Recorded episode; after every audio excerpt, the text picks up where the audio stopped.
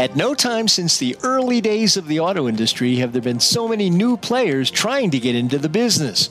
This is due to the move to electric vehicles and self-driving vehicle technologies. Those trends have sparked huge interests in batteries and sensors, including onboard cameras, radars, LiDAR, and processors.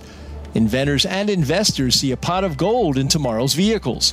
But the risks are huge, and the funding frenzy for startups is cooling. Of the more than two hundred thirty companies now developing advanced driving sensors, less than ten are expected to survive as high-volume suppliers, according to analysts. The battle for scale in automotive has always been brutal. For Automotive Engineering Magazine, I'm Lindsay Brooke, and that's this week's S A E Eye on Engineering.